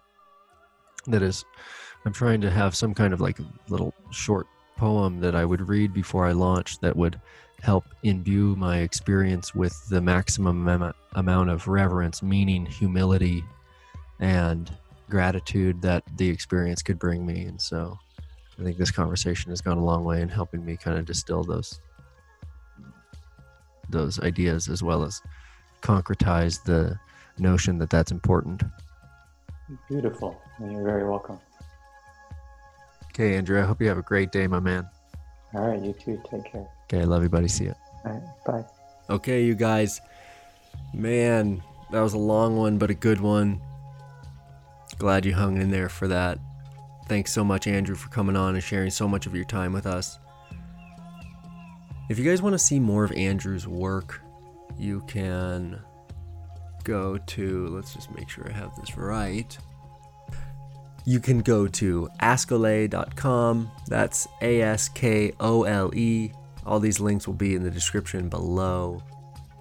And check out his work. He really is a special person. So I'm sure you know that by now. But yeah, thanks so much, Andrew. You guys stay healthy, stay sane, stay safe. We'll see you on the next episode. Y'all love you. Peace.